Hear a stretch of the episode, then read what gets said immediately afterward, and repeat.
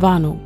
Diese Folge enthält detaillierte Gewaltbeschreibungen, Kraftausdrücke und behandelt Themen wie Suizid und Missbrauch. Solltest du selbst betroffen sein, empfehlen wir dir, diese Folge zu überspringen. Hilfsangebote findest du in den Show Notes und der Folgenbeschreibung.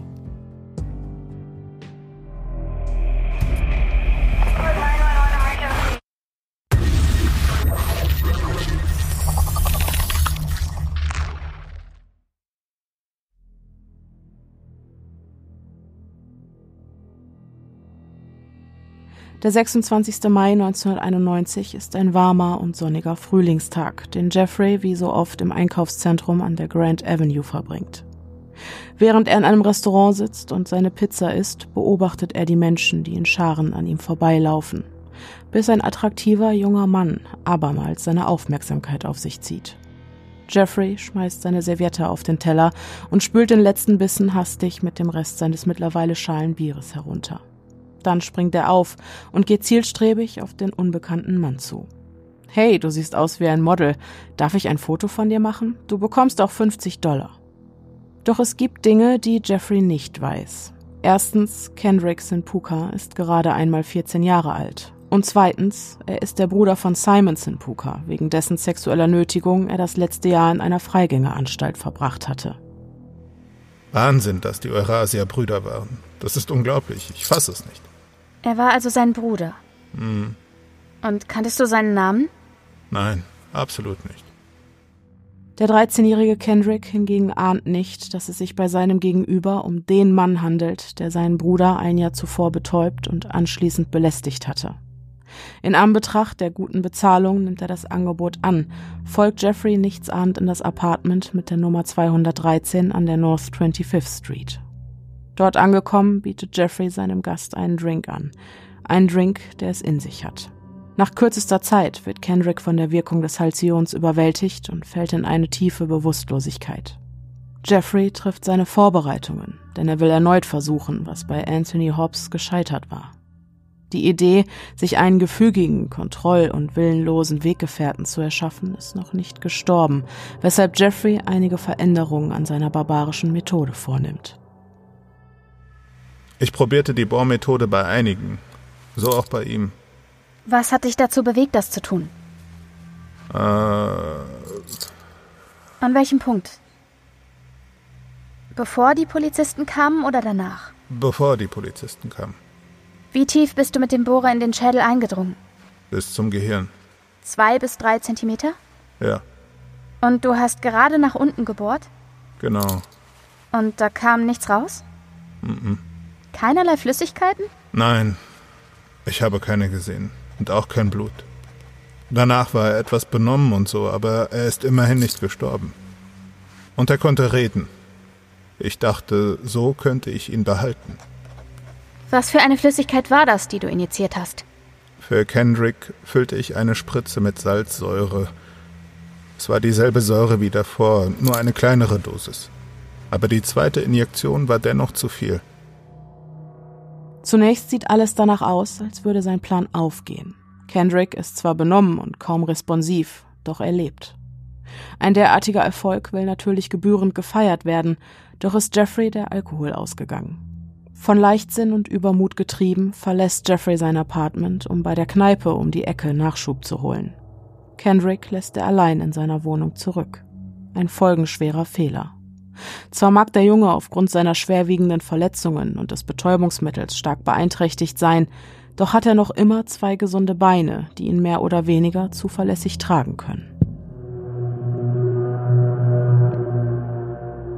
Okay, hi. Um, this um, I'm on 25th and State, and this is young man. He is butt naked. He has been beaten up. He is very bruised up. He can't stand. He's study fall out. He has he is butt naked. He has no clothes on. He was really hurt, and I, you know, I ain't got no quarter on him. I just seen him, and he needs some help. Where is, he at? On 25th and State, the corner of 25th and State. Ganz richtig gehört. Während Jeffreys Abwesenheit hat es Kendrick bis auf die Straße vor dem Apartmentkomplex geschafft, wo er von zwei Nachbarinnen gesehen wurde. Nackt, nicht ansprechbar und völlig desorientiert. Besorgt aufgrund des Zustandes des Jungen alarmierten sie umgehend die Polizei. Als dieser eintrifft, dauert es nicht lange, bis auch Jeffrey von seinem kleinen Einkauf zurückkehrt und feststellt, dass während seiner Abwesenheit etwas passiert ist, das ihm in kürzester Zeit zum Verhängnis werden könnte. Mit Engelszungen redet er auf die Polizisten ein. Überzeugt sie davon, dass es sich bei dem Jungen um seinen volljährigen festen Freund handelt, der mal wieder etwas zu tief ins Glas geschaut hat. Jeder Versuch, den Geschädigten selbst zu dem, was ihm widerfahren ist, zu befragen, scheitert. Kein Wort bekommt er über die Lippen, ja nicht einmal seinen Namen. Dass sich Kenrick aufgrund eines Bohrlochs in seinem Kopf nicht artikulieren kann und sich in einem lebensgefährlichen Zustand befindet, bemerkt niemand. Jeffrey hilft dem wehrlosen Jungen auf die Beine, legt sich seinen Arm über die Schultern und stützt ihn, als die Beamten darauf bestehen, die beiden Männer zurück in ihr Apartment zu geleiten. Oben angekommen legt Jeffrey Kendricks schlaffen Körper behutsam auf die Couch. Seine Kleidung liegt fein säuberlich zusammengefaltet auf einem Stapel daneben. Dann hält er dem Polizisten die Nacktfotos unter die Nase, die er vor nur wenigen Stunden von seinem Freund gemacht hat. Sehen Sie, er ist mein Lebensgefährte, wie ich es Ihnen sagte. Polizisten und Homosexuelle. Zwei Personengruppen, die sich Anfang der 90er oft nur schwer unter einen Hut bringen lassen. Die Vereinigten Staaten sind ein überwiegend christlich geprägtes Land, weshalb ein Großteil der Bevölkerung homophobe Ansichten vertritt. Gleichgeschlechtliche Liebe sei unnatürlich, krank und müsse geheilt werden. So oder so ähnlich lauten hier die unreflektierten Meinungen vieler Menschen. So auch die der anwesenden Polizisten, weshalb sie die Beziehung der beiden Männer aus Apartment 213 nicht weiter hinterfragen. Hätten sie sich die Mühe gemacht, Jeffreys Namen zu überprüfen, dann hätten sie gesehen, dass es sich bei ihm um einen verurteilten Sexualstraftäter auf Bewährung handelt. Hätten sie Kenricks Namen überprüft, hätten sie gesehen, dass er nicht, wie von Jeffrey behauptet, 18, sondern gerade einmal 13 Jahre alt und der Bruder des durch Jeffrey Dahmers Übergriff geschädigten Opfers ist. Hätten sie sich die Zeit genommen, sich in der Wohnung umzusehen und auch nur einen kurzen Blick ins Schlafzimmer geworfen, ja, dann hätten sie gesehen, dass auf Jeffrey Dahmers Bett noch immer Anthony Hobbs Leiche liegt. Doch es geschieht nichts von alledem. Vermutlich, weil die USA in den 90ern nicht nur ein Problem mit Homophobie, sondern auch mit institutionellem Rassismus hat. Die Aussage eines weißen 30-jährigen Mannes hat augenscheinlich einen höheren Wert als die von zwei 18-jährigen schwarzen jungen Frauen, die einen offensichtlich in Schwierigkeiten steckenden Jungen verloren auf der Straße sahen und ihm eigentlich nur helfen wollten. Und so übergeben die Polizisten den 13-jährigen Kendrick in die vertrauensvollen Hände eines Serienmörders, verlassen unverrichteter Dinge das Apartment und überlassen den wehrlosen Jungen seinem grausamen Schicksal. Eine Stunde vor Arbeitsbeginn überlegte ich, ob ich ihn gleich erwürgen oder über Nacht am Leben halten soll. Ich entschied mich für Letzteres und ging nicht zur Arbeit. An jenem Sonntag wurde ich gefeuert. Und das war wie beim Domino. Der erste Stein fiel und löste eine Kettenreaktion aus. Nur eine Stunde später ist Kenrick tot. Der Junge, dessen Bruder überlebte, stirbt nach einer weiteren Salzsäureinjektion an seinen schweren Verletzungen. Und auch für die Polizisten wird der Ausgang dieser verhängnisvollen Nacht Konsequenzen haben. Denn eines der Mädchen, die die Polizei verständigt hatten, erzählte ihrer Mutter Glenda Cleveland von der beunruhigenden Beobachtung, die sie zusammen mit ihrer Freundin am vergangenen Abend gemacht hatte. Sie erzählte, dass der desorientierte Junge offensichtlich schwer verletzt war, dass sogar Blut aus seinem Rektum lief und dass die Polizei ihren Worten dennoch keinen Glauben schenkte. Sie hatten nichts unternommen, um dem Jungen zu helfen. Glenda ist entsetzt und greift umgehend zum Telefon und erkundigt sich auf dem Revier nach dem Ausgang der Geschichte. Police? Yes, uh, uh, there was a squad car, number 68, that was flagged down earlier this evening, about 15 minutes ago. That was me.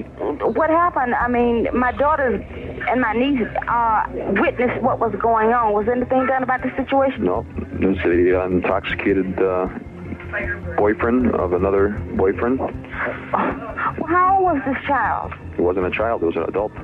Are you sure? Ma'am, I can't make it any more clear. It's all taken care of. Man versichert ihr, dass die Beamten alles in ihrer Macht Stehende unternommen hätten, um die Sicherheit des Jungen, bei dem es sich, das versichert ihr der Beamte am anderen Ende der Leitung, um den volljährigen Lebensgefährten des Mannes aus Apartment 213 handele, zu gewährleisten. Mit einem unbehaglichen Gefühl in der Brust, aber machtlos, muss sich Glenda mit dieser Auskunft wohl oder übel zufrieden geben. Dama hingegen verliert nach dem Mord an Kenrick nicht nur seinen Job, sondern damit auch jeden letzten mickrigen Rest Kontrolle, den er zu diesem Zeitpunkt eventuell noch gehabt hat. Die Erfahrung, dass er es ein weiteres Mal geschafft hatte, zwei Polizisten an der Nase herumzuführen und von seiner Vertrauenswürdigkeit zu überzeugen, bestätigt den Täter in seinem Glauben, dass der von ihm gewählte Weg der richtige für ihn ist. Jeffrey Dahmer hat es perfektioniert, seine Mitmenschen so anzulügen und zu manipulieren, dass er immer und immer wieder ungeschoren davonkommt. Jeffrey Dahmer ist unbesiegbar. Das Resultat dieses Höhenflugs ist ein regelrechtes Schlachtfest. Zwischen Mai 1991 bis zu seiner Verhaftung nur zwei Monate später tötet Jeffrey vier weitere Männer. Im Schnitt verschwindet also alle drei Wochen eine menschliche Existenz vom Antlitz dieser Erde. Wie konnte es also sein, dass die Behörden von alledem nichts mitbekamen? Es fiel auf, dass in der schwulen Szene Milwaukees zu dieser Zeit immer wieder junge Männer verschwanden. Waren sie tot? Waren sie krank? Waren sie weggezogen? Niemand wusste etwas über ihren Verbleib, doch gingen die Behörden stets davon aus, dass die Vermissten in Schwierigkeiten steckten, die sie nichts angingen. So war in den 80ern und Anfang der 90er die Krankheit AIDS auf dem Vormarsch und forderte jedes Jahr unzählige Todesopfer. Bis heute wird kritisiert, mit wie viel Zurückhaltung die Exekutive bei Verbrechen in der schwulen Szene agierte, wenn sie denn überhaupt tätig wurde. Stimmen werden laut, dass wenn damals Opfer weiß und heterosexuell gewesen wären, die Polizei auch gründlicher ermittelt und den Serientäter dadurch eher hätte stoppen können.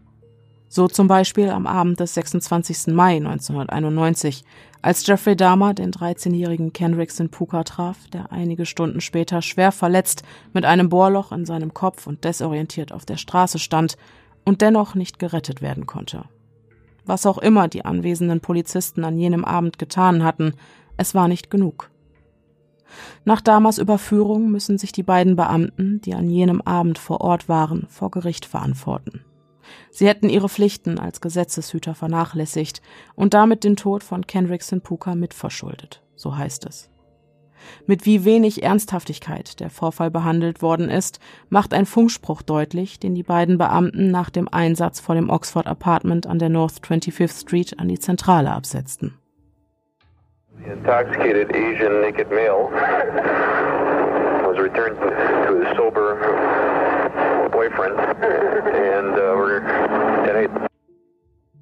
Zu Deutsch.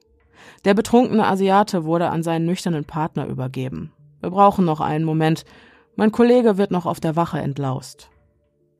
Verletzende, diskriminierende, respektlose und fremdenfeindliche Worte, die zeigen, dass die der Exekutive unterstellte Homophobie sowie der institutionelle Rassismus in den 80er und 90er Jahren alles andere waren als ein Hirngespinst. Nach ihrer Verurteilung legten die beiden Beamten, die Kendrick Simpukas Tod mitverschuldet haben sollen, jedoch Berufung beim Bezirksgericht ein, woraufhin sie nach einer weiteren Prüfung des Vorfalls von ihrer Mitschuld freigesprochen und mit Lohnnachzahlung wieder eingestellt wurden.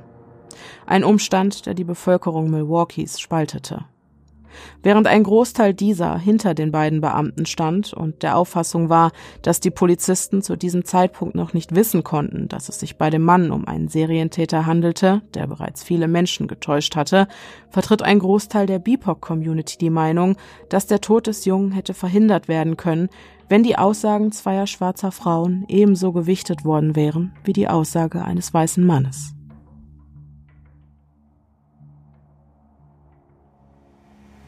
Als ich ihn in der Wanne zerstückelte. Ich schaffte das alles nicht in einer Nacht. Ich hatte mich übernommen. Warum hast du die Leichen nicht weggebracht, bevor neue dazu kamen? Ich konnte es nicht lassen. Ich brauchte den Nervenkitzel. Ich schlitzte ihn vom Brustbein bis zum Schambein auf. Ich löste das restliche Fleisch ab, kochte es. Hat dich das erregt? Ja, das hat es. Das Innere zu sehen. Hattest du davor Sex mit ihnen? Davor und danach. Manchmal habe ich auch nur über ihn masturbiert. Manchmal ähm, habe ich mich mit den Köpfen oral befriedigt. Und wieder andere Male schlitzte ich sie hier vorne, hier, unter der Brust etwas auf, ein kleiner Schnitt. Ich weiß, das klingt fürchterlich und das war es auch. Und ähm, machte es mit dem Schlitz. Ich bekam fast ein Problem, weil der Geruch offenbar die Nachbarn alarmierte. Hat jemand Fragen gestellt? Ja, Und was ist dann passiert? ich sagte, die Gefriertruhe sei defekt. Ich besorgte mir einen 140 Liter fassenden Gefrierschrank. Was hat dich dazu bewegt, das zu tun? Ich bereitete mich auf weitere vor. Der Inbegriff der Kontrolllosigkeit. Jeffrey Dahmer ist nun nicht mehr nur abhängig vom Alkohol, sondern auch vom Töten. Je häufiger er es tut, desto mehr braucht er es. Ohne Sinn und Verstand lockt er einen Mann nach dem nächsten in seine Wohnung, mit denen er die Gedanken an jene, die er schon getötet hatte, zum Schweigen bringen will. Jeffrey kann den Leichen in seiner Wohnung nicht mehr Herr werden. Duscht, während zu seinen Füßen die Körper zwei lebloser Männer in der Badewanne liegen. Überall sind Leichenteile, überall riecht es nach Tod. Die Überforderung dominiert die Vernunft, was durch die vorübergehende Ablenkung zumindest temporär Abhilfe schafft, doch auf lange Sicht nur zu einer noch viel größeren Überforderung führt. Ein Teufelskreis, aus dem es kein Entrinnen mehr gibt. Jeffrey Dahmer hat auf seiner mörderischen Laufbahn die letzte Eskalationsstufe erreicht. Eine Entwicklung, die bei Serientätern häufig zu beobachten ist. Zwischen dem ersten und dem zweiten Mord liegt meist eine sehr lange Zeitspanne. Die Abkühlung nach der Tat. Eine Phase, in der auch der Täter das Geschehene erst einmal verarbeiten muss. Im Fall Jeffreys waren es ganze neun Jahre, die er brauchte, um sich nach dem Mord an Stephen Harris zu akklimatisieren. Mit dem zweiten Mord kommt der Stein ins Rollen. Kann die Tat erfolgreich und ohne ans Licht zu kommen begangen werden, setzt nach und nach ein Gewöhnungseffekt ein. Von da an sinkt die Hemmschwelle, anderen nach dem Leben zu trachten, immer weiter. Zwischen Damas zweiten, dritten und vierten Mord lagen jeweils gerade einmal acht Wochen. Im Jahr seiner Entlassung aus der Freigängeranstalt 1990 tötete er vier Männer und im ersten Halbjahr 1991 bis zu seiner Überführung tötete er sage und schreibe acht Männer.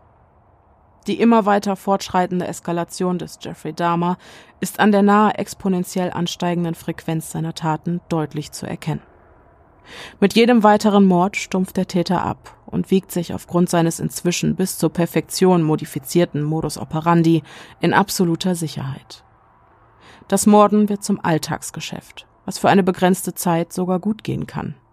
Bis der Täter den Punkt erreicht, an dem die Verdunklung seiner Taten, nicht selten aufgrund äußerer Faktoren wie Angehörige oder Nachbarn, die Verdacht schöpfen, immer schwieriger wird. Zudem werden viele Täter ab einem gewissen Punkt übermütig und unvorsichtig, bis sie schließlich gedankenlos einen verhängnisvollen Fehler begehen, der ihnen im Endeffekt das Genick brechen wird.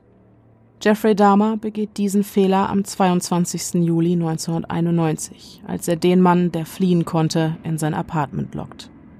Noch am selben Abend wird er nach 13 langen Jahren und 17 grausamen Morden überführt. Endstation. Nun sind wir wieder am Anfang unserer Geschichte. Doch ist das noch lange nicht das Ende. Fünfte Sitzung. Sühne für den Tod. Es ist der 30. Januar 1992. Kein gewöhnlicher Donnerstag, denn heute muss sich Serienmörder Jeffrey Dahmer, der zwischen den Jahren 1978 und 1991 in Milwaukee, Wisconsin sein Unwesen trieb, vor Gericht verantworten.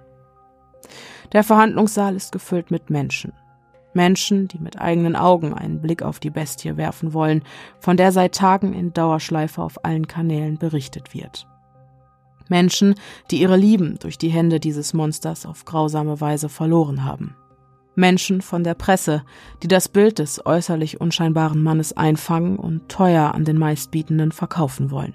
Und nicht zuletzt Polizisten, Protokollanten, die Verteidiger Gerald Boyle sowie Wendy Patricus, Psychologen, der Staatsanwalt Michael McCann und der Vorsitzende Richter. Sie alle warten, auf engem Raum zusammengepfercht, dessen Atmosphäre von einem andächtigen Gemurmel erfüllt wird, gespannt darauf, dass der Mann, der in den letzten 13 Jahren 17 jungen Männern das Leben genommen hat, den Saal betritt. Allesamt sind sie überzeugt davon, gleich einen Menschen zu sehen, dem die Geisteskrankheit förmlich ins Gesicht geschrieben steht, dessen kalter Blick einem das Blut in den Adern gefrieren lässt. Doch als Jeffrey Dahmer schließlich den Saal betritt, ist die Verblüffung, um nicht zu sagen Enttäuschung, vieler der Anwesenden deutlich spürbar. Wer hätte gedacht, dass dort nicht etwa ein unrasierter blasser Mann mit verfilztem Haar und schlechten Zähnen durch die Tür tritt, sondern ein etwa 1,80 groß gewachsener junger Mann, attraktiv und gepflegt, ordentlich gekleidet und mit einer zurückhaltenden, ja nahezu unsichtbaren Ausstrahlung keine Anzeichen einer Geisteskrankheit, von Unzurechnungsfähigkeit ganz zu schweigen.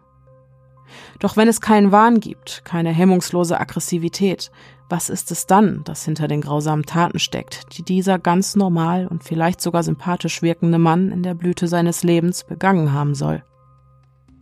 Verfolgt von ungläubigen, schockierten und hasserfüllten Blicken, schreitet Jeffrey an ihnen vorbei und nimmt gemeinsam mit seinem Verteidiger Gerald Boyle an einem der Holztische vor Kopf des Richters Platz. Der Prozess beginnt. Damas Blick ist während des gesamten Verlaufs die meiste Zeit über gerade etwa einen Meter vor sich auf den Fußboden gerichtet. Kein Blickkontakt. Zu niemandem. Der graue, unscheinbare Schatten eines jungen Mannes, dessen Leben und Taten in diesen Minuten vor den Augen und Ohren der Welt wie auf einem Silbertablett präsentiert werden. Jeffreys Vater verpasst gemeinsam mit seiner Stiefmutter keinen einzigen Verhandlungstag. Trotz der vielen Strapazen und traumatisierenden Nachrichten durch und über Jeffrey steht er nach wie vor hinter seinem Sohn. Doch ist deutlich zu sehen, wie belastend diese Umstände für die beiden Angehörigen des Täters sind. Lionel Dahmer hofft, dass das Gericht seinen Sohn für unzurechnungsfähig und damit einhergehend für schuldunfähig erklärt, damit er jene Hilfe erhält, die er in seinem Zustand dringend brauchen würde.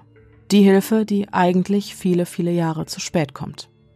Er hatte ja nie geahnt, wie krank sein Sohn wirklich war. Die Verteidigung plädiert also auf Geisteskrankheit. Doch wie steht es wirklich um die geistige Gesundheit des Angeklagten? Konnte er sein Handeln kontrollieren? Oder unterlag er einem Zwang, befeuert durch realitätsferne Wahngedanken, die ihn und sein Handeln zeitlebens kontrollierten und aus dessen Fängen er sich aus eigener Kraft einfach nicht befreien konnte. Wenn dem so wäre, dann würde Jeffrey keine Haftstrafe im Gefängnis erwarten, sondern einen Aufenthalt auf unbestimmte Zeit in einer psychiatrischen Einrichtung. Hier würde er endlich psychologische, therapeutische und psychiatrische Unterstützung bekommen, die ihm bei der Bekämpfung seiner inneren Dämonen helfen würde. Dass Jeffrey jedoch eines Tages als Gehalt gelten und wieder in die Freiheit entlassen werden würde, ist aufgrund der besonderen Schwere seiner Taten ausgeschlossen. In dem Prozess geht es nicht darum, freizukommen. Es geht lediglich darum, zu entscheiden, wo Jeffrey seine restlichen Lebensjahre verbringen wird. Im Gefängnis oder im Maßregelvollzug. Die Beweislast für eine mögliche Unzurechnungsfähigkeit liegt bei seiner Verteidigung. Vor Gericht sagt Jeffreys Anwalt Gerald Boyle, ich akzeptiere die Verantwortung, Ihnen zu beweisen, dass dies kein böser Mann, sondern ein kranker Mann ist. Es stellt sich jedoch die Frage, ab wann man von einer Unzurechnungsfähigkeit aufgrund einer vorliegenden Geisteskrankheit sprechen kann. Denn dass Jeffrey schwer krank war, steht außer Zweifel. Ein Indiz für die Schuldunfähigkeit eines Angeklagten ist die fehlende Fähigkeit, zwischen Recht und Unrecht zu unterscheiden. Doch ist dieser Umstand im Fall von Dahmer nicht gegeben. Sein moralischer Kompass war intakt und er wusste zu jeder Zeit, dass das, was er tat, falsch war. Ein weiterer Aspekt für die Antwort auf die Frage der Schuldfähigkeit ist jedoch, ob der Täter auch zu jeder Zeit dazu in der Lage war, das eigene Verhalten den Anforderungen des Gesetzes entsprechend zu steuern. Ein Punkt, auf den es im vorliegenden Fall keine eindeutige und einfache Antwort gibt. Hatte Jeffrey, während er tötete, Kontrolle über sein Handeln oder unterlag er einem Zwang, der seinen freien Willen unterjochte und es ihm unmöglich machte, sich rechtens zu verhalten? Der forensische Psychiater Dr. Carl Wallstorm, der als Gutachter für Damas Verteidigung aussagt, erklärt, dass Jeffreys Persönlichkeitsstruktur sowie seine zugrunde liegende Auffassung der Welt und seiner selbst die Kriterien einer sogenannten schizotypischen sowie Borderline-Persönlichkeitsstörung erfüllen. Das bedeutet, er versucht verzweifelt zu verhindern, auf irgendeine Art verlassen zu werden. Und in diesem Fall sehen wir die extremste Variante solcher verzweifelten Versuche. Das ist auch der Grund, warum er die Körperteile seiner Opfer für seinen Schrein behielt. Es war eine bizarre Wahnvorstellung, dass er dachte, er könne die Schädel und Knochen der Opfer benutzen, um ein Machtzentrum zu kreieren, aus dem er besondere Kräfte beziehen konnte.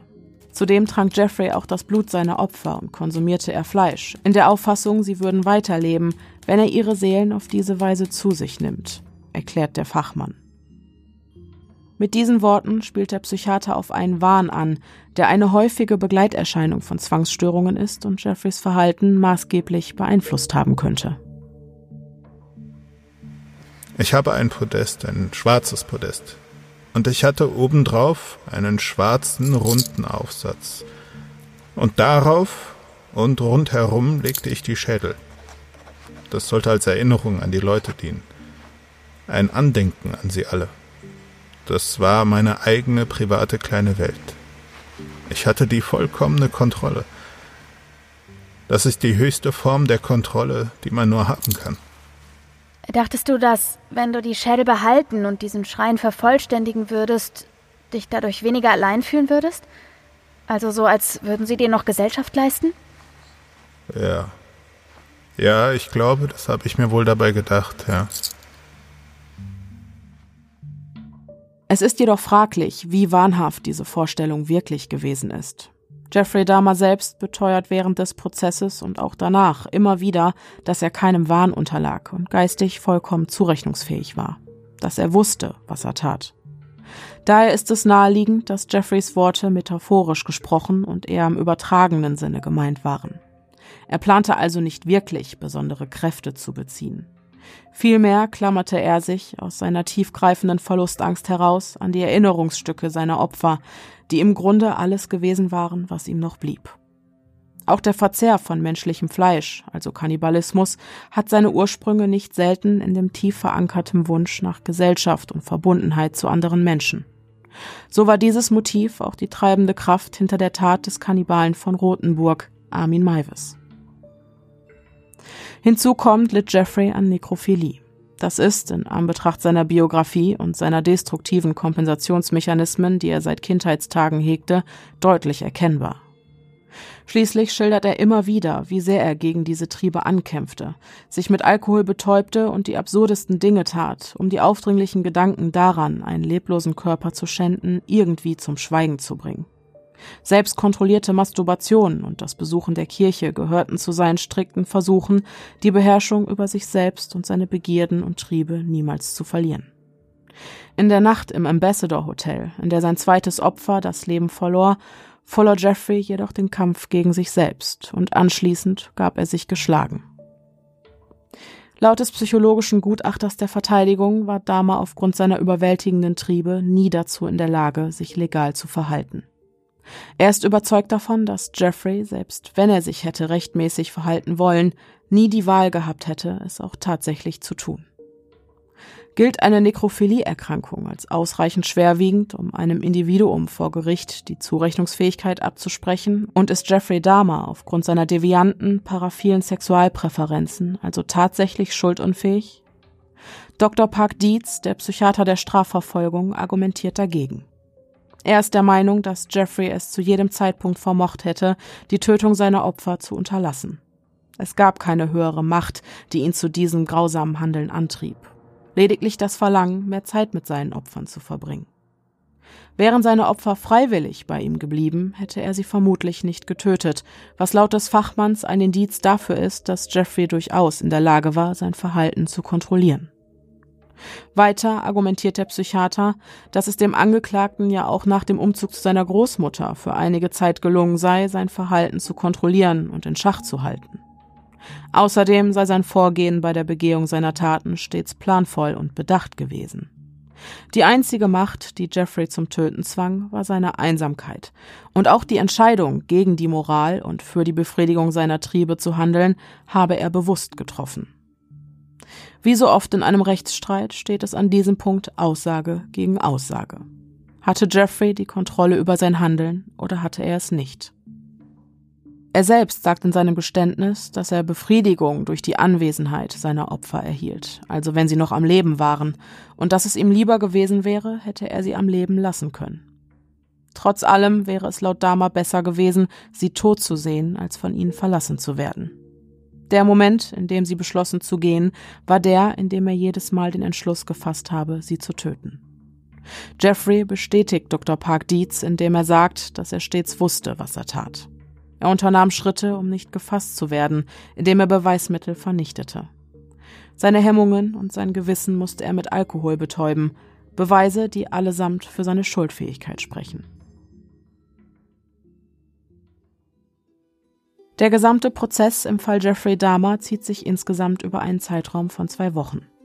Ehe sich die Geschworenen zur Beratung zurückziehen, erhalten die Familien seiner Opfer die Gelegenheit, dem Gericht und allen Anwesenden vorzutragen, welchen grausamen Effekt Jeffrey Dahmers Taten auf sie und ihr Umfeld hatten. Ein emotionaler und bewegender Moment, der uns mehr als deutlich vor Augen führt, wie viel Leid dieser Mann in das Leben unzähliger Unschuldiger gebracht hat. Es kommt sogar beinahe zu einem Angriff auf den Angeklagten, als dieser sich weigert, der Mutter eines seiner Opfer in die Augen zu blicken. Seine Reaktion ist, wie so oft, keine. Er bleibt ruhig, schreckt nicht einmal einen Millimeter zurück, als die anwesenden Polizisten die aufgebrachte Frau aus dem Gerichtssaal entfernen. Ohne den Hauch einer Regung sitzt Jeffrey einfach nur da und starrt gedankenverloren auf die Tischplatte seines Puls.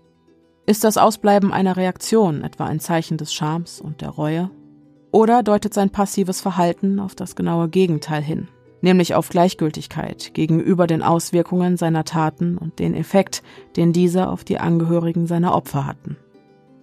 Seine letzten Worte, die er vor Gericht an die Öffentlichkeit richten darf, geben Aufschluss darüber, was unmittelbar bevor die Geschworenen über sein weiteres Leben entscheiden werden, in ihm vorgeht. Your Honor, it is over now. This has never been a case of trying to get free. I didn't ever want freedom. Frankly, I wanted death for myself. This was a case to tell the world that I did what I did not for reasons of hate. I hated no one. I knew I was sick or evil or both. Now I believe I was sick. The doctors have told me about my sickness, and now I have some peace. I know how much harm I have caused. I tried to do the best I could after the arrest to make amends, but no matter what I did, I could not undo the terrible harm I have caused. My attempt to help identify the remains was the best that I could do, and that was hardly anything. I feel so bad for what I did to those poor families, and I understand their rightful hate. I know I will be in prison for the rest of my life. I know that I will have to turn to God to help me get through each day. I should have stayed with God. I tried and failed and created a holocaust. Thank God there will be no more harm that I can do. I believe that only the Lord Jesus Christ can save me from my sins.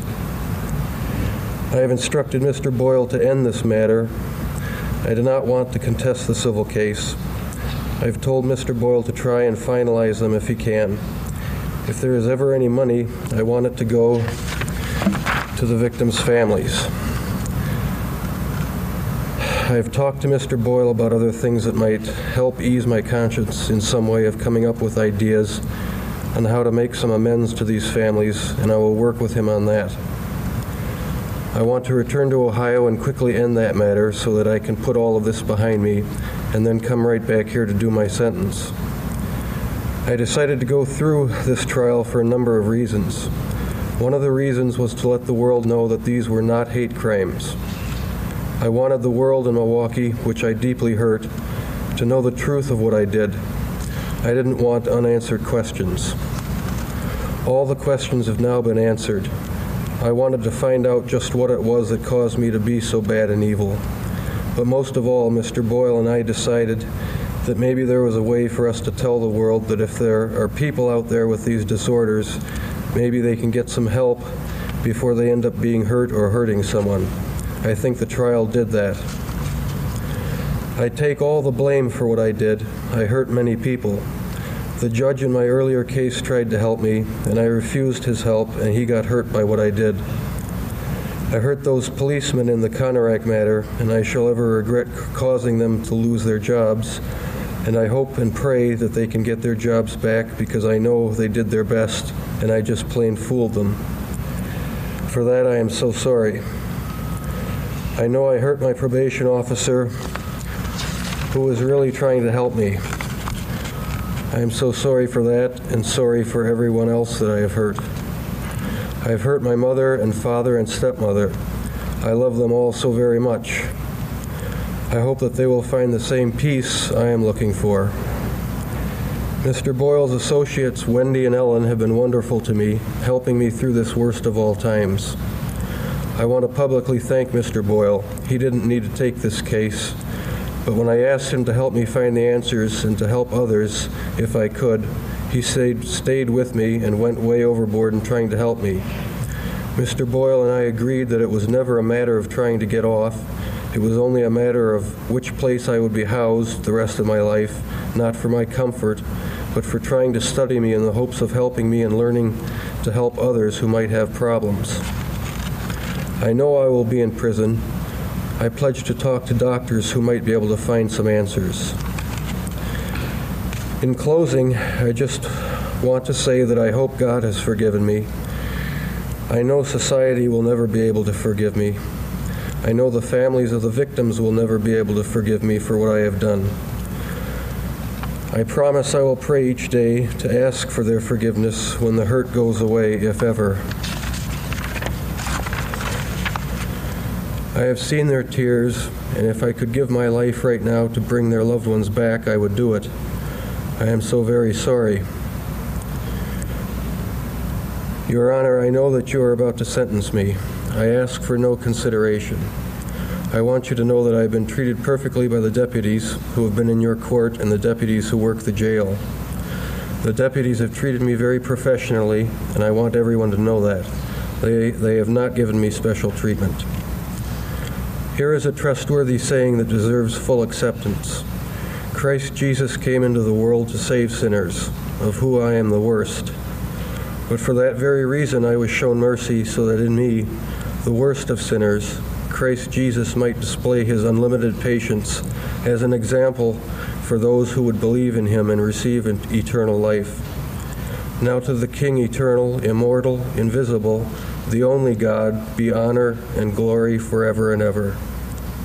I know my time in prison will be terrible, but I deserve whatever I get because of what I have done. Thank you, Your Honor, and I am prepared for your sentence, which I know will be the maximum. I ask for no consideration.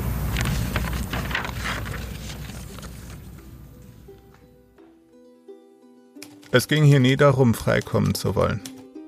Ehrlich, ich wollte die Todesstrafe für mich. Ich hasste niemanden. Ich wusste, ich bin krank oder böse oder beides. Jetzt glaube ich, dass ich krank war. Ich trage die volle Verantwortung für meine Taten. Ich habe vielen Menschen wehgetan. Auch meiner Mutter, meinem Vater, meiner Stiefmutter. Ich liebe sie alle so sehr. Ich hoffe, all diese Menschen finden den Frieden, den ich noch suche. Als die Geschworenen den Gerichtssaal nach ihrem Rückzug wieder betreten, wird das folgende Urteil verkündigt. Jeffrey Dahmer war zu jedem Zeitpunkt zurechnungsfähig, als er auf der gezielten Suche nach Gesellschaft und Triebbefriedigung gewesen ist und dabei junge Männer tötete und deren Körper zerlegte. Und so verhängt der Richter das strengstmögliche Urteil, das in einem Staat ohne Todesstrafe möglich ist. 15 Mal lebenslänglich. Dama zeigt auch auf die Verkündung seines Urteils keine Reaktion und trägt es, wie erwartet, mit Fassung. Jeffrey wird abgeführt und nach und nach leert sich der Gerichtssaal.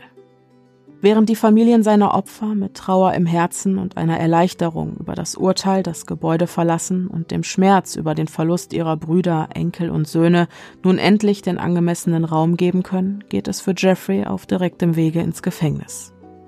Weder Lionel noch seine Frau Sherry Jordan äußern sich zu dem Ergebnis der Verhandlung. Catherine Dahmer, Jeffreys zu diesem Zeitpunkt 87-jährige Großmutter, hat einen handschriftlichen Zettel an ihre Tür gehängt, auf dem sie die Journalisten ausdrücklich darum bittet, nicht bei ihr zu klingeln. Sie sei nicht mehr dazu in der Lage, weitere Fragen bezüglich ihres Enkels zu beantworten. Nachdem sie erfahren hatte, was sich während der Zeit, in der Jeffrey bei ihr lebte, in ihren eigenen vier Wänden abgespielt hatte, erlitt sie einen Nervenzusammenbruch, von dem sie sich noch immer nicht erholt hatte. Ich weiß nicht, wie die Gefängnisse so sind. Ich stelle mir einen trostlosen Ort vor. Ich dachte mir, dass sie mich im Gefängnis vielleicht irgendwas machen lassen, das mit Pflanzenzucht zu tun hat. Daran hatte ich schon immer Interesse und ich hatte einige Pflanzen in meiner Wohnung. Zu seiner eigenen Sicherheit kommt Jeffrey in Isolationshaft. In seiner Einsamkeit findet er zurück zu Gott und beginnt regelmäßig in der Bibel zu lesen, in der Hoffnung, zumindest in den Augen Gottes rehabilitiert zu werden. Er will Buße tun und betet für Vergebung. Einmal die Woche besucht ihn ein Priester, der ihm den Glauben nahe bringt, und im April 1994 erteilt der Geistliche Jeffrey Dahmer schließlich die Erlaubnis, sich taufen zu lassen. An jenem Tag fällt eine große Last von den Schultern des verurteilten Serienmörders, der laut seiner eigenen Aussage seine Taten zutiefst bereut. Zuletzt sehen sich Jeffrey und der Priester einen Tag vor Thanksgiving. Bei dieser Gelegenheit überreicht Jeffrey dem Geistlichen eine Karte, auf der er das Wort Freund unterstrichen hat. Erst jetzt, nach einigen Monaten Haft, beginnt Jeff zu verstehen, was Freundschaft wirklich ist. Doch ist es die Isolation, die ihm mit jedem weiteren Tag mehr und mehr zu schaffen macht. In seiner Verzweiflung wendet er sich an seine Anwältin Wendy Patricus und vertraut ihr an, dass die Einsamkeit für ihn schlimmer als der Tod sei und dass er sie nicht länger aushalte. Wendy versteht, doch weiß sie auch, welche Meinung die anderen Insassen über Jeffrey haben. Mit Nachdruck redet sie auf ihn ein und erklärt, dass sollte er gemeinsam mit anderen Häftlingen hinter Gittern sitzen, er nicht mehr lange zu leben hätte. Doch Jeffreys Entschluss steht fest. Ich sag's dir, Wendy. Ich glaube nicht, dass ich stillhalten kann. Echt nicht. Ich war schon immer jemand, der Stimulation brauchte. Geistige Stimulation.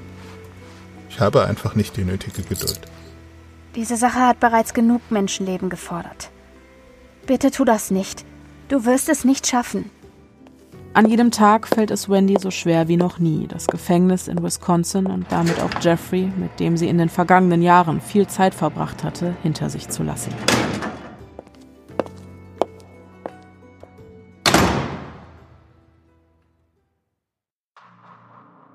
Und ihr Gefühl täuscht sie nicht. Am 28. November 1994 ist Jeffrey mit zwei weiteren Insassen auf einem Arbeitseinsatz in der Turnhalle der Justizvollzugsanstalt. Die Umkleidekabinen sollen gereinigt werden. Bei einem der beiden Mithäftlingen handelt es sich um Christopher Scarver, ein 26-jähriger Mann, der vor einigen Jahren wegen Mordes verurteilt worden war. Dieser wenig aufregende Arbeitseinsatz endet für Jeffrey am Ende seiner Schicht jedoch nicht wie sonst in seiner Zelle, sondern auf einer Bahre. Denn Skava ist dem 34-jährigen Serientäter, der es überwiegend auf Menschen aus der BIPOC-Community, aus seiner Community abgesehen hatte, alles andere als wohlwollend gesinnt. In einem unbemerkten Moment schlägt Christopher Skava Dama mit einer Kurzhantel nieder. Immer wieder prügelt er mit dem schweren Metall auf den Schädel des am Boden liegenden Mannes ein, welcher die Hiebe und den Schmerz einfach über sich ergehen lässt. Es ist mir egal, ob ich lebe oder sterbe. Nur zu. Töte mich. Das sollen seine letzten Worte gewesen sein. Am Morgen des 28. November 1994 stirbt Jeffrey Dahmer um 10 Uhr morgens auf dem Weg ins Krankenhaus an seinen schweren Verletzungen. Nicht einmal ein einziges Jahr, nachdem Jeffrey sich zu den anderen Insassen hatte verlegen lassen, wurde die Warnung seiner Anwältin Wendy bittere Realität. Welch tragische Ironie des Schicksals. So hatte Jeffrey sein erstes Opfer doch ebenfalls mit einer Hantel erschlagen. Und damit schließt sich der Kreis. Wenn ein Mensch wie Dama stirbt, dann würde manch einer vielleicht Freude oder Jubel darüber, dass die Gesellschaft von einem solchen Monster befreit worden ist, erwarten. Doch es gibt keine Freude und auch keinen Jubel. Jeffrey Dahmers Tod ist das traurige Ende einer traurigen Geschichte, die ohnehin schon zu viele Leben gefordert hatte. Damas Besitztümer, wozu auch seine Todeswerkzeuge gehören, werden nach seinem Tod an den Meistbietenden auf eine Aktion versteigert und im Rahmen dieser öffentlich zur Schau gestellt. Zwar soll der Erlös unter den Angehörigen der Opfer aufgeteilt werden, doch ist das Vorgehen mehr als fragwürdig. Der Geschäftsmann Joe Silber aus Milwaukee will dem Wahnsinn ein Ende setzen und kauft gemeinsam mit Politikern und Prominenten alle zu versteigernden Besitztümer Jeffreys im Namen der Opfer auf. Der gesamte Erlös in Höhe von 400.000 Dollar wird auf die Familien der Opfer verteilt. Die Relikte des Serienmörders, die nun in den Besitz des Geschäftsmannes übergegangen sind, lässt er allesamt zerstören. Kurze Zeit später wird auch der Oxford Apartment Komplex abgerissen. Zu viele schreckliche Erinnerungen stehen mit diesem Ort in Verbindung, die unter den vielen Tonnen Schutt hoffentlich ein für allemal begraben werden. Jeffrey Dahmer war sehr komplex. Ein sehr verletzter Mensch, der sich seelenlos und leer fühlte. Ich glaube nicht, dass er jemals eine Antwort auf die Frage, warum er das alles getan hat, gefunden hat. Er sagte, wenn mir einer der Gerichtsmediziner, mit denen ich gesprochen habe, einen Grund dafür nennen könnte, dann würde ich ihn wirklich gern erfahren.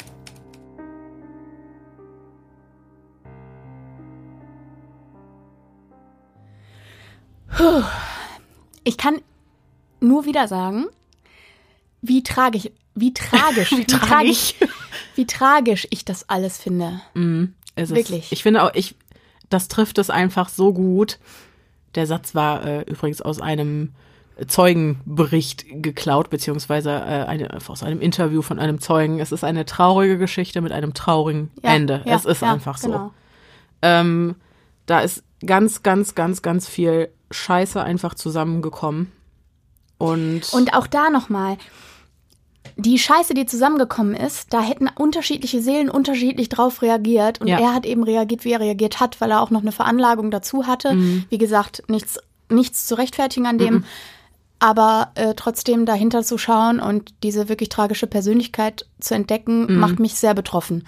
Und ähm, da können wir, glaube ich, direkt auch einmal auf einen ähm, Kommentar eingehen, den wir bekommen haben unter unserem letzten Post bei Instagram äh, zu Teil 1, wo jemand schrieb, ähm, unter guten Voraussetzungen zu Hause in einem gesunden Umfeld, was ihn nicht so beeinträchtigt hätte, hätte Jeffrey Dahmer vielleicht seine Faszination für den menschlichen Körper und auch das Innenleben des menschlichen Körpers und so weiter auf eine gesunde Art und Weise, auf sogar vielleicht eine gesellschaftlich gewinnbringende Art und Weise als Gerichtsmediziner Ja, oder Präparator. sonstiges Präparator oder ähm, hier, ja genau, äh, im, im, ähm, äh, im, im. Beerdigungswesen oder was weiß Ja, ich, also ne, also, biologischen Bereich genau, irgendwie. Das, genau, Ja. äh, in der Forschung Ja. oder wie auch immer Mhm. ausleben können Ja. und hätte das nicht verknüpft mit dieser sexuellen Komponente. Mhm. Äh, und dazu kommt auch noch, das hattest du auch während der Aufnahmen immer mal wieder gesagt, ähm, ich greife das jetzt einfach mal auf. Äh, du sagtest, dass äh, vielleicht auch eine große Rolle gespielt hat, dass Jeffrey Dahmer seine Homosexualität immer unterdrücken musste und so. Es wäre interessant zu wissen, wie sich das Leben dieses Menschen entwickelt hätte, hätte er nicht all diese auch teilweise selbst auferlegten ähm, Mechanismen bedienen müssen und Genau. Ja, Ja, wie- die, diese Unterdrückung Mhm. des Selbst eigentlich Ja, auch. Wie wäre es gelaufen, wenn er heute geboren wurde, zum Beispiel in einer Zeit, wo man mit Homosexualität schon weitaus offener umgeht, als es damals noch der Fall war. Ja. Ähm, wobei wir da sicherlich auch noch nicht am Ende der Reise sind. Aber Ach, wenn er in einer Welt aber- geboren worden wäre, in der man sich gar nicht mehr outen muss, Ja. in der es einfach so ist, wie es ist Ja. und so ist es gut. Ja. Ähm, ich glaube, das hätte auch noch mal, da hätte die Geschichte eine ganz andere Wendung genommen. Und was ich da, was mir so, äh, ich habe wirklich viel für, also das, was man von ihr mitbekommen hat, für die neue Lebensgefährtin von Lionel Dahmer übrig. Und ich, sie kam in diese, ja, in diese Geschehnisse und ich dachte mir, Gott, warum kommst du erst jetzt? Wirklich eine resolute, gestandene Frau, die den Jungen sieht, die sieht, welche Probleme er hat und trotzdem diese Problemlöser-Mentalität hat, sich den schnappt und sagt, so, komm, wir machen jetzt das, das und das und das. wäre wär er vielleicht ihr Sohn gewesen und der Sohn seines Vaters. Wäre das vielleicht anders gelaufen. Richtig. Oder wäre er viel früher in die Obhut seiner Großmutter gekommen. Das ist halt. Ja, wobei das ist ja auch so ein zweischneidiges Schwert. Also die Obhut seiner Großmutter hat ihm Ja, insofern gut. gut. getan, Mhm. als es ihn gebremst hat. Das hat aber, glaube ich, ja eher damit zu tun, dass er seine Großmutter eben aus tiefster Seele sehr respektiert hat als, äh, als äh, Mensch. Mhm. ja. Ähm, das, was er als Liebe versteht, Genau, ne, das hat er für sie empfunden. Respektieren von ihren, ihren Gefühlen und auch ihren Einstellungen und ihrer Mhm. religiösen, ähm, ihres religiösen Hintergrundes so sehr, dass er sagt, okay, jetzt lebe ich mit ihr. Und ich Mhm. Versuche ich, mich ich, anzupassen. Mhm. Ich passe mich dem an. Ich habe das, empfinde das sowieso so, dass es einen großen ähm, Anpassungsstruggle eigentlich sein Leben lang gegeben hat. Das ist, Mhm. glaube ich, eigentlich das, was es auch so in a nutshell runterbricht, dass er immer versucht hat, sich anzupassen, weil er keine Möglichkeit hatte, seine großen Bedürfnisse, egal in welcher Form, äh, in irgendeiner Weise auszuleben. Mhm. Schon als Kind nicht. Ne? Genau, genau, genau. Vom Außer, an. außer mit seinem Vater, der ja auch mit ihm gemeinsam dann angefangen hat zu sezieren und Mhm. auch ähm, chemisch äh, irgendwie äh, versucht hat, Dinge Ja, aber sei es aufzulösen. dieses, ich kann meine Gefühle nicht mitteilen, weil ich meinen Eltern zur Last falle. ja, ja, da genau. fing es ja dieses Ja, ja. Überangepasste. Ja, ja, ja, absolut, stimmt. was stimmt. halt dann irgendwann umgeschlagen ist. Die Leute sagen mir die ganze Zeit, was ich zu tun und zu lassen habe und kontrollieren mich. Jetzt ist es Zeit, dass ich Kontrolle ausübe und Ja. übernehme. Das Ja. ist halt das total andere Extrem umgeschlagen das, irgendwann. Auch das ist etwas, wo ich finde, das ist ein ähm, sehr nachvollziehbarer Mechanismus. Ähm, ganz doofes Beispiel, kennen bestimmt einige HörerInnen auch. Wenn ich früher Diäten gemacht habe, Mhm. Dann kriegst du so Fressanfälle, weil du dir alles verbietest, Mhm. weil du, äh, weiß ich nicht, deinen Körper komplett unterversorgst und irgendwann wird das so ein Binge-Eating, weil du alles nimmst, was du kriegen kannst Mhm. Ja. irgendwie. Ja. Ähm, so das hat mich daran erinnert. Das ist natürlich ein sehr subtiles und sehr banales Na Beispiel. klar, aber es macht total Sinn. aber- und vielleicht hat die Tatsache, dass er die ganze Zeit so im Clinch, im Krieg mit sich gegen sich selbst war, die Tatsache noch verschlimmert. Ja, genau. Ne, ja, dass genau. es das noch viel schlimmer gemacht Genau, hat. das ist ja. es ja. Du Ja. bist ja auch, wenn du dir andere Restriktionen, egal in Mhm. welchem Bereich, sagen wir, es ist Diät oder was auch immer, du legst dir, er legst dir das ja selber auf, ne? Mhm. So, das heißt, du brummst dir irgendwelche Restriktionen auf, wovor programmiert ist, dass du daraus ausbrichst. Das bedeutet nicht, dass Und er dann in hast du die Schuld. Dann hast du die Schuld, genau. Und dann machst du dich immer noch genau, weiter und fertig. Genau. Dann wird's noch schlimmer. Genau, das ist ja auch, genau, das ist ein Teufelskreis. Ähm, damit will ich nicht sagen, dass er äh, in kleinen Dosen hätte weitermachen sollen. Nee, ja, also nicht. darum geht es nicht. Nein, er hätte auch nicht sagen sollen, oh, ich bin fein. Und du kannst dem, auch ich nicht bin. ausgewogen äh, Leute missbrauchen im, äh, äh, im ähm, äh, äh, sedierten Zustand oder so. Nein. Das geht natürlich alles nicht. Mhm. Worauf ich hinaus will, ist eigentlich eher, dass er keine Chance hatte, einen Weg zu finden. Und das bringt mich wieder zu diesem Mhm. Post-Kommentar zurück. Seine Neigungen, die ja auch in uns allen irgendwie stecken. Es gibt Menschen, die haben eine Faszination fürs Morbide. Äh, ich erinnere an die Folge, Ich? ja eben, genau, ich erinnere an die Folge mit Sam City, wo du, wo du von deiner ähm, Gore-Leidenschaft erzählt hast, die du, der du mit, äh, mit 14, 15 gefrönt äh, hast. Wir haben eine Leidenschaft dafür und die Frage ist, in welcher, also in welcher Form können wir diese ausleben? Und das bringt mich eben dahin zurück zu sagen, was wäre in einer ut- utopischen Welt passiert, in der es Jeffrey Dahmer gut gegangen wäre von vornherein, in der er das nicht hätte unterdrücken und auf andere Weise und vielleicht sogar gewinnbringende und gesellschaftlich sehr anerkannte Weise hätte ausleben können. Weil du auch noch sagtest hier auch nochmal die Sache mit der Anpassung. Das ist ja auch, also ich sage bewusst den englischen Begriff, weil ich den sehr viel bedeutender finde. Das nennt sich Alienation. Mhm. Ja. Da steckt das Wort Alien Ja, drin. ja, ja, ja. Sich nicht zugehörig fühlen, wie Ja. ein Aussätziger aus der Gesellschaft. Und das war ja zeitlebens sein Problem, nicht dazu in der Lage, sich irgendwo zu fügen und anzupassen. Und er hat's versucht. Und er hat's versucht und er hat nirgendwo reingepasst. Und deswegen hat er ja auch diese, der war kein Satanist, aber hat halt diese satanischen, okkulten Dinge ausprobiert, um sich irgend, weil, er dachte, gut, ich bin anscheinend vielleicht irgendwie böse oder habe böse Anteile, vielleicht passe ich da rein, nachdem die christliche Schiene nicht funktioniert hat. Ne? Dazu- also, ja. Dazu kommt natürlich dann auch noch so eine, diese Introversion, die er Mhm. total hatte, so dass er auch gar nicht die Möglichkeit hatte, sich da irgendwie zu öffnen.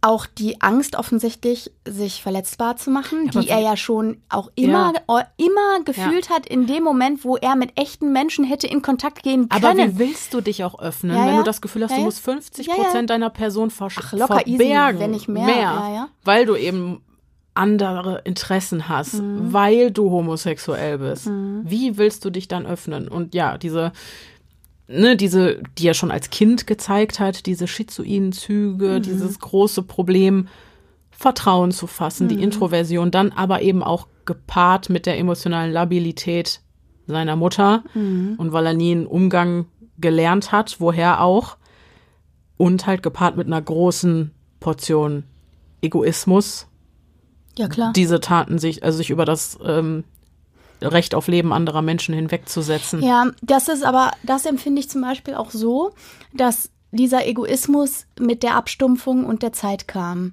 Das dass er ja auch sehr schön, resignativ äh, reagiert hat irgendwann. Ja, genau. Ich finde, man sieht ähm, so schön an diesem, ja, an dem Zeitstrahl seiner Morde, sag ich mal, wie er gekämpft hat und wann der Zeitpunkt kam, an dem er aufgegeben hat. Mhm. Und dass eben auch die, dass man irgendwann merkt, okay, ich komme durch damit. Ähm, und dass man eben abstumpft gegenüber seiner Mhm. eigenen Grausamkeit, dass auch das irgendwann Alltag wird. Also ich bin, ich stehe fest dahinter, der Mensch ist wahnsinnig anpassungsfähig, der kann sich an alles gewöhnen, so widrig die Umstände auch sein mögen. Und ich glaube, ne, so war es bei ihm auch. Also zwischen dem ersten und dem zweiten Mord lagen neun Jahre. Und er hat wirklich gekämpft und war wirklich schockiert, dass er zu einer solchen Grausamkeit fähig war. Dann kam dieser absolute Kontrollverlust in diesem Hotel. Und ihr müsst euch mal in diese Situation, stellt euch vor, ihr wacht morgens auf neben einem Menschen, den ihr offensichtlich getötet habt und ihr habt keinerlei Erinnerung daran. das ist auch, Ich kann verstehen, dass das vielleicht echt ein Punkt war, wo er gesagt hat, es ist hoffnungslos.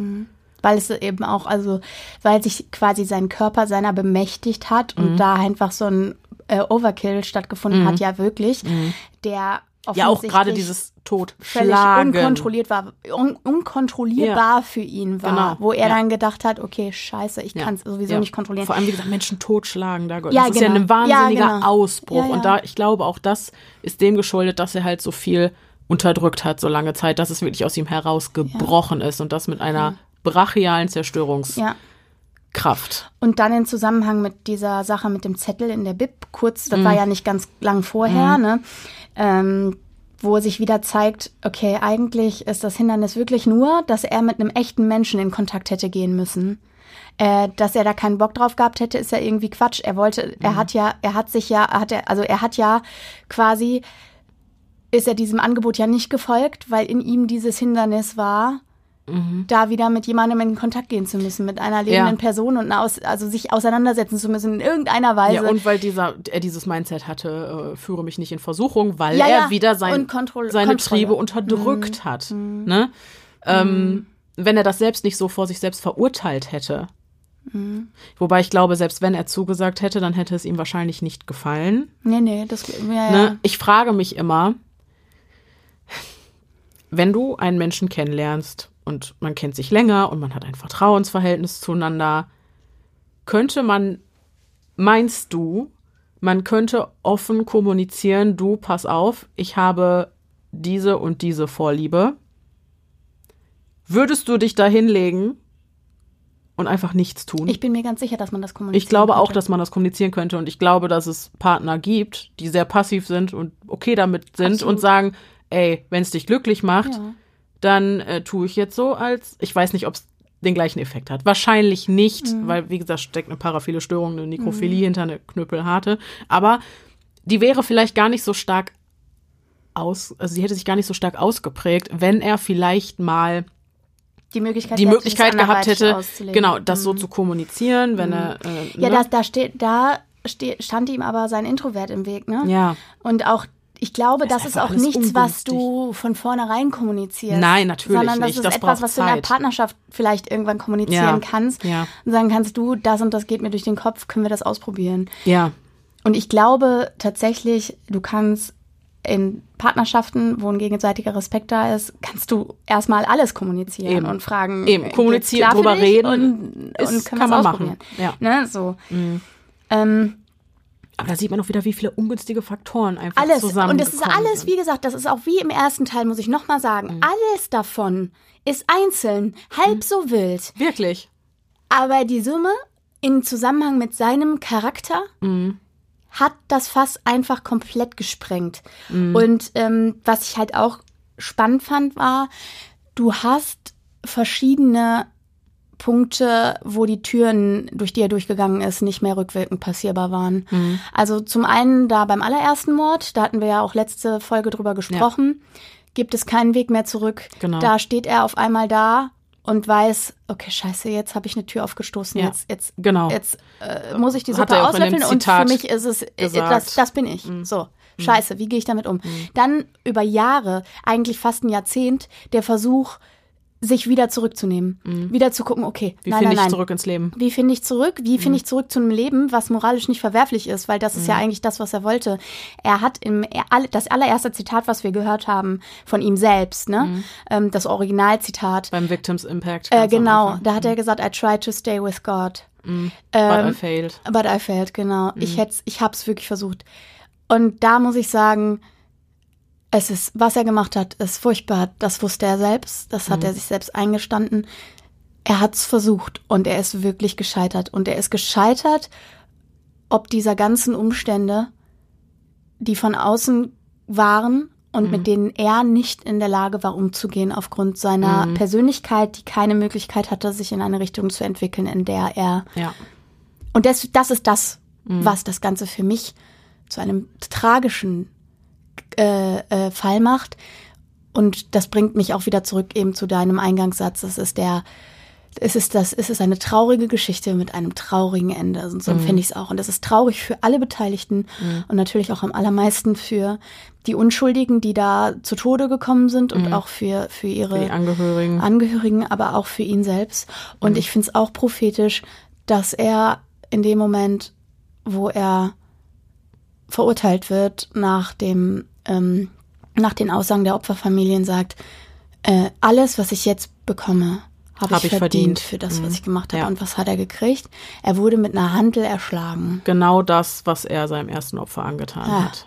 Ja. Das ist fast prophetisch. Ist es. Also Er hat ja auch, er hat sogar, also er soll wohl noch, ich war nicht dabei, logisch, aber Quellen zufolge hat er mm, zu seinem Mörder noch gesagt, äh, töte mich ruhig, es ist mir egal, ob ich lebe oder sterbe. Also auch nach mehreren Jahren Haft stand er immer noch dahinter, dass er gesagt hat, ja, ich, Ich äh, würde- ich verdiene was auch immer ich kriege. er hat ja auch gesagt, ich würde, wenn ich die zurückbringen könnte, würde ich mein eigenes Leben hergeben, Ja. äh, um das rückgängig zu machen, was ich getan habe. Ne? Ja, ja. Ich habe übrigens, ähm, das habe ich auch in einem Kommentar gelesen, das fand ich sehr treffend. Ähm, ich habe gelesen, dass einigen Hörern der Anfang der letzten Folge Tränen in die Augen getrieben hat und für Gänsehaut gesorgt hat.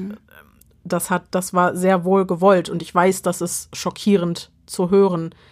Aber ein Hörerherzchen schrieb in den Kommentaren zum Mitfühlen Hab ich auch- gezwungen. hab ich auch gelesen. Und genau das ist es, weil Fakt ist, wir sind fasziniert von Ja. diesen Taten. Aber man darf einfach, ich glaube, oft sieht man oder begreift nicht, was für Auswirkungen die auf andere Menschen haben. Und das ist, das hat mich extra jetzt auch um nochmal, um so ein bisschen zurück auf die, äh, zur, zur Opferseite zu gehen. Ähm, wir hatten zum einen natürlich die Diskriminierung der Homosexualität, ein großer gesellschaftlicher Missstand, der diese Tat maßgeblich, also diese Taten maßgeblich begünstigt hat. Rassismus ist auch ein großer gesellschaftlicher Genau. äh, Bestandteil. Genau, dass wieder mal schwarzen Menschen nicht geglaubt wird oder dass man da halbherzig ermittelt oder so. Mhm. Dass die Aussage eines vorbestraften weißen Mannes mehr gewichtet wird. Mhm. Nicht mal überprüft wird. nicht mal überprüft Nicht mal wird, überprüft wird, ne? als die Aussagen von zwei schwarzen 18-jährigen Mädchen. Mhm. Das, äh, ne, definitiv, oder auch, also dieser Funkspruch von dem Polizisten, da Mhm. muss ich, glaube ich, gar nichts, das haut dem fast dem Boden aus. Das ist un, unvorstellbar. Ich äh, finde es auch krass, der Impact, den das gehabt hat, der, Mhm. den hat es ja nicht nur gehabt den hat's ja auf alle Beteiligten gehabt. Den hat's ja nicht nur gehabt auf äh, die direkten Opferfamilien Mhm. und auf die Opfer selbst oder auf Jeffrey oder auf seine Familie. Mhm. Den hat's auch sicher gehabt auf diese 18-jährigen Mädchen. Natürlich. Die sagen, ich habe hier alles getan. Ich bin meiner Bürgerpflicht wirklich nachgekommen und ich habe mir Sorgen gemacht. Und Mhm. Die Nachbarn, mich, die sich ich über den mich, Geruch genau, ich, beschwert haben, ich, alles. Wir haben alle irgendwie die Hinweise waren noch und nöcher da. Wir haben alle hier geschrien und gesagt, da stimmt was nicht Mhm. Ja. und, und mit dem Finger drauf gezeigt. Und es ist dem keiner nachgegangen. Richtig. Ja. Ah, ich glaube, alle, die in diesem Apartmentkomplex zu dieser Zeit gelebt haben, waren zu, zutiefst schockiert.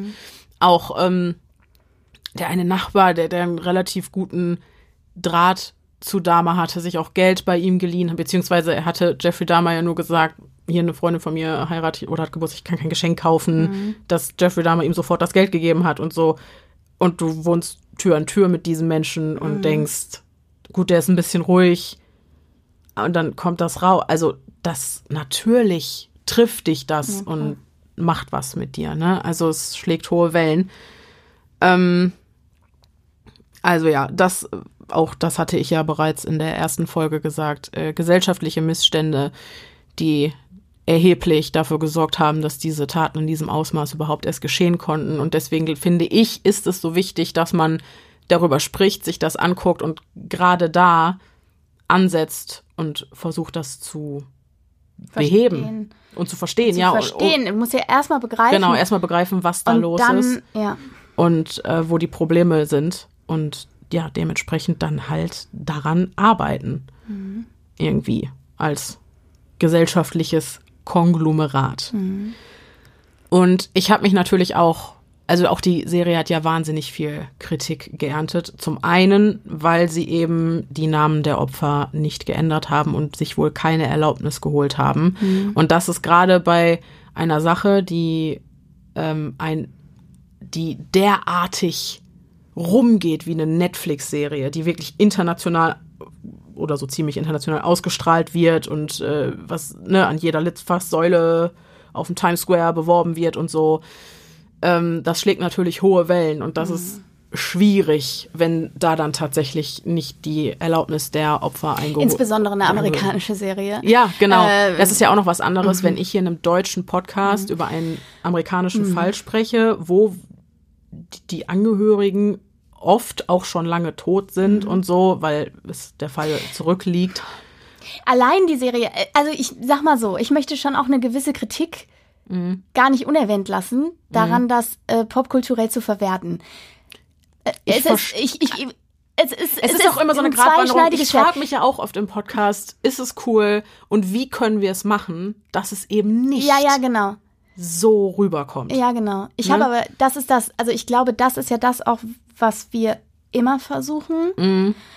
Ähm, und natürlich, man muss jetzt auch einfach sagen, klar, wir haben, wir betreiben ein popkulturelles Medium und Mhm. wir haben auch, auch wir haben den Fall so aufbereitet, ne? Mhm. Ähm, trotzdem möchte ich einfach nur meinen Gedanken äußern. Ich finde es halt krass, es ist noch nicht so lange her, dass auch die Geschwister, die sich in dem, äh, wie heißt das, Victims? Äh, Victims Impact Victims nennt sich Impact. das vor dem Ähm, amerikanischen Gericht. Genau, wenn die, die sich darin geäußert haben, Mhm. die sind jetzt 60 Jahre alt oder 70 Jahre Ja. alt, die leben noch. Ja. Die spazieren jetzt über, äh, die spazieren jetzt durch New York Mhm. und sehen dann große große digitalisierte Plakate von dieser Serie und also Mhm. Ist das schwierig. ist das ist halt das, Ja. wo ich so denke, puh, Ja. das ist auch, ich meine, ähm, wir hatten ja so Gratwanderungen auch bei ähm, Lars Mittank zum Beispiel, wo wir uns Mhm. ja entschlossen haben, dann aber ähm, die Angehörigen wissen zu lassen, dass wir diese Folge Genau, planen und auch die auch versucht haben, Fall mit ist. einzubeziehen. Das Genau. meine ich, das ist ein deutscher Fall. Ähm, wir sind ja auch relativ gut frequentiert Mhm. in unserer Hörerinnenzahl. Ähm, das heißt, es war eben so, dass ich dachte, ja, da muss man zumindest eben anklopfen und sagen, wollt ihr mit einbezogen werden? Können wir irgendwas tun, um, äh, ne, so? Wobei ich da aber auch wusste, sie suchen nach wie vor. Genau. Dann eben zu sagen, wir produzieren eine Serie, die wir am Times Square und sonst wo Mhm. bewerben und im Fernsehen bewerben und sonst irgendwas. Vor allem eine Serie zu Unterhaltungszwecken. Ja, zu Ganz Unterhaltungszwecken. klar, ne? Ganz Keine klar, genau. Serie, die irgend ja, vielleicht auch ein bisschen, aber Eine Dokumentation ist ja nochmal was anderes. Ja, das ist ja keine Dokumentation. Ne, Das ist genau. ja schon, wie gesagt, Mhm. das meine ich mit popkulturell aufbereitet, ne? Und äh, dann eben zu sagen, wir ändern die Namen nicht. Mhm. Da, darauf wollte ich eigentlich hinaus. Also das, das überhaupt zu machen, ist das eine. Mhm. Ähm, das andere ist zu sagen, wir ändern die Namen nicht.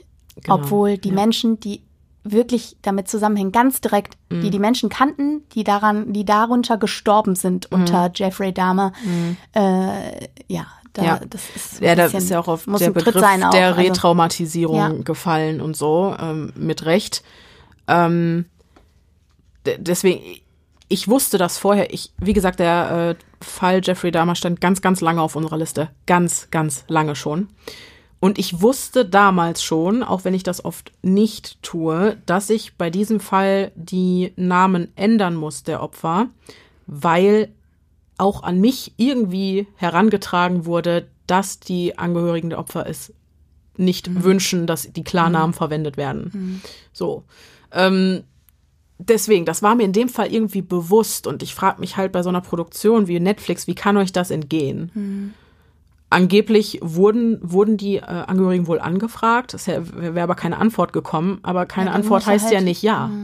Oder ich habe dann überlegt, okay, wie könnte man das denn machen? Man hätte die Serie so abstrakt gestalten können, andere Charaktere, fiktive Charaktere. Die Handlung bildet aber schon die Geschehnisse ab, aber eben ganz so abstrakt, dass man keine direkte Verbindung mehr herstellen kann. Das wäre vielleicht noch eine Option gewesen. Dass du als Resultat hast du dann so eine Serie wie You zum Beispiel, ne? Nur halt mit einer anderen Handlung, aber auch rein fiktiven Charakteren. Das wäre auch noch vielleicht eine Option gewesen.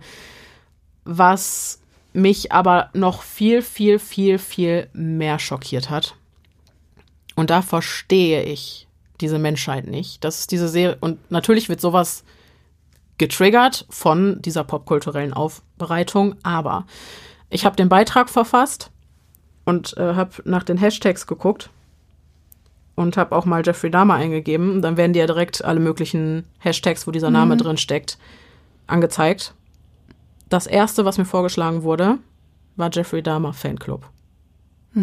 Nur solche. Das ist Jeffrey Dahmer Hot. Jeffrey Dahmer Art. Ja, ja. Dies, das, Das jenes. ist das, was, das, das, das hatten wir doch letztes Mal schon in der letzten Folge mit der Sache mit den T-Shirts, wo wir gesagt Genau. haben, tragt bitte Ja. keine, macht keinen Merch kaufen, Leute, Nee. ehrlich nicht. Macht es einfach nicht. Nee, So, nein. Ne? Und ich Und das ist ja, das spielt in diese Kerbe, das wollte ich nur sagen. Ja, voll. Und es macht mich fassungslos. Und natürlich, ja, diese Fälle, diese Menschen faszinieren uns. Und das ist okay. Dafür muss sich keiner Vorwürfe machen. Das ist eine normale menschliche Reaktion. Ich glaube auch allein, gerade bei Jeffrey Dahmer, man, wenn man die Serie guckt, du willst ja fast, dass er nicht erwischt wird, weil du automatisch mitfühlst. Aber was auch okay ist, das sind normale menschliche Reaktionen, Prozesse im Gehirn, das passiert halt, aber bitte, bei allem, was man sieht, doch bitte so reflektiert sein, um zu verstehen, was da gerade in einem passiert. Und dass es echt ist. Und dass es Genau. keine fiktive Serie ist. Du kannst ja, auch, ganz ehrlich, You zum Beispiel, ja? ja, du willst auch, dass der Du nicht willst erwischt auch, wird. dass Joe Goldberg nicht erwischt wird. So, Ja. ne? Und äh, das ist aber, das ist Fiktion, ne? So. Ja, da wird niemand mit verletzt. Genau. Deswegen sage ich, hätte man diese Serie vielleicht abstrakter gestalten sollen. aber dann hätte man Dama auch nicht Dama nennen Nee, können. natürlich und nicht, so. natürlich und das nicht. wäre alles ja etwas gewesen. Ja, das macht weniger Profit. Weil auf Platz 1 war die Serie trotzdem wochenlang. Das ist es halt, ne? Ähm, ja, auf jeden Fall, was ich noch sagen wollte, ich glaube, es ist normal, dass uns diese Menschen so faszinieren, weil es uns oft so fern ist, zum einen und zum anderen, weil äh, jemand wie Jeffrey Dahmer jahrelang, jahrzehntelang unter uns gelebt hat und keiner hat es gemerkt. Und ich glaube, das, da allein von der Tatsache geht so eine gewisse Faszination aus, dass man sich fragt, wie kann das sein? Oder auch diese, ja, diese Dinge, die er getan hat, die für uns so unvorstellbar grausam sind. Wie kann es sein, dass er das macht? Und, und dieses Interesse versuchen wir auch zu befriedigen mit dem, was wir hier machen, Genau. indem man an, einfach wirklich sachliche Antworten auf diese Fragen sucht. Was natürlich nichts entschuldigt, aber wie gesagt, bei, bei aller Faszination bitte nicht vergessen, dass da echte Menschen hinterstehen, dass das wirklich passiert ist und dass es, auch wenn dein Gefühl dir Faszination vorgaukelt, dass es daran nichts gibt, was irgendwie toll ist, beneidenswert, unterstützenswert oder was es rechtfertigen würde, diesen Serienkiller jetzt nicht einzusperren. So sympathisch er ja auch sein mag. Das ist ja Und das, das was du am Anfang auch gesagt hast, dass wir, äh, eine, dass wir eine Geschichte hören werden, in der wir Ja. äh, mitfühlen Mhm. werden können. Und das haben wir ja auch. Wir haben gerade noch sehr breit darüber gesprochen. Mhm. Ich habe auch gesagt, für mich ist es eine tragische Figur, Mhm. eine tragische Geschichte und eine tragische Figur, Jeffrey Dahmer. Ja. Aber da kommt der moralische Kompass ins Spiel. Fakt ist, es ist nicht richtig. Also, genau, ja, ne? genau, ja, ja, genau. Ja. Und, Und äh, darüber brauchen wir auch nicht diskutieren. Nee, also das ist nicht. das, ne? Bums Ja, fertig. Genau. Und das wusste er selbst Ja, auch, ne? Ähm, Und seine Antworten hat er auch nicht wirklich gefunden. Das nee, müssen wir auch nochmal sagen. Mhm. Hat er auch zeitlebens nicht gefunden, ist richtig. Er hatte ja die eigene selbst, er hat ja selbst, er hatte ja selbst eine furchtbar traurige Faszination, eine, eine resignative, trauernde Faszination für das, was er getan hat. Mhm. Er hat ja selber gesagt, ich würde gerne verstehen, warum. So, ne? Ja. Ja, und ich glaube, auch das macht Dahmer natürlich nochmal besonders, weil er eben und auch nahbarer.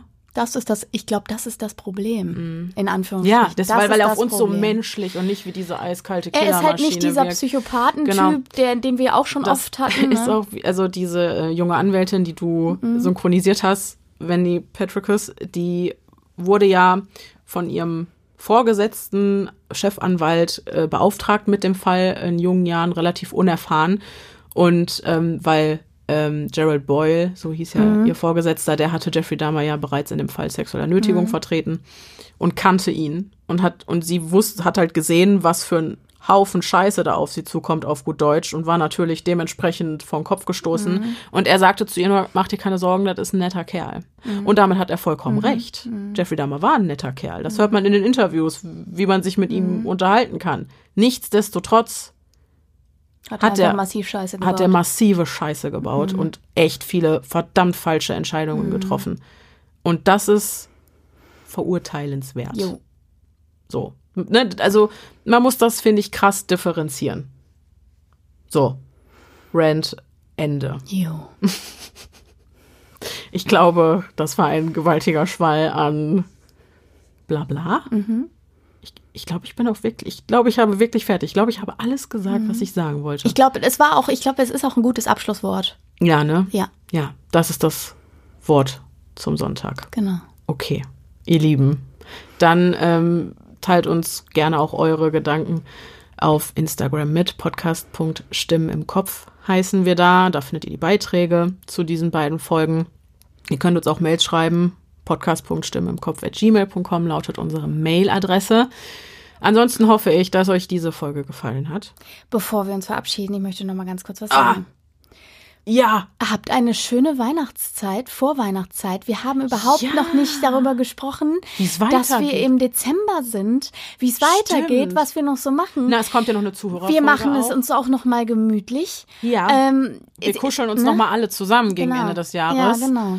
Äh, also heute ist nicht alle Tage, wir kommen wieder, keine Frage. Auf jeden Fall. Dann möchte ich jetzt aber gerade noch mal einhaken und auch noch mal ein fettes, fettes, fettes Dankeschön an Felix Holm aussprechen, äh, der Jeffrey Dahmer für uns synchronisiert hat und das ganz, ganz, ganz fantastisch, wie ich finde. Ähm, wir hatten ihn auch schon mal für die Operation Miranda Folge angeheuert. Da Und- durfte er den Psycho raushängen lassen. Genau, da durfte ihr nämlich richtig den Psycho raushängen lassen, äh, in der Rolle des Leonard Lakes. Aber ich muss ganz ehrlich sagen, ich finde, er hat diese, ach, diese, dieses Gebrochene, das Dama doch innewohnte, so gut verkörpert. Oh, wirklich. Also ich finde, er hat die Rolle fantastisch umgesetzt und ähm, ich freue mich, dass ich Menschen wie dich, liebe Pia und Felix, irgendwie oder gerade durch dich in Reichweite habe, dass man solche super coolen Projekte, die einen au- auch nochmal anders abholen als einfach nur ein vorgetragener Text, äh, ja, dass wir sowas umsetzen können und äh, da so ein Hörerlebnis rausmachen können. Also Ja, unsere Art der popkulturellen Aufarbeitung kann man so sagen. ne? Genau, genau. Und äh, deswegen ja, auch nochmal ein äh, großes Dankeschön an Felix und an dich. Danke, bitte. Ihr könnt auch eure Liebe und Wertschätzung dalassen in äh, die Internet, äh, die Internet, ja doch, die Internetseiten der beiden sowie natürlich auch die Instagram-Profile sind verlinkt in der Folgenbeschreibung. So, und ich glaube, das war es jetzt aber wirklich. Wir hören und hören wir uns nächste Woche schon wieder für die Zuhörerfolge. So, so ja. ist es, ne? Genau. Genau. Es wird nicht langweilig hier im Dezember. Richtig. Gut, dann hoffe ich, dass wir uns nächsten Sonntag wieder hören. Bis dahin, bleibt, Bleibt sicher. sicher. Es ist gefährlich da draußen. Kopf. bleibt sicher. Es ist gefährlich.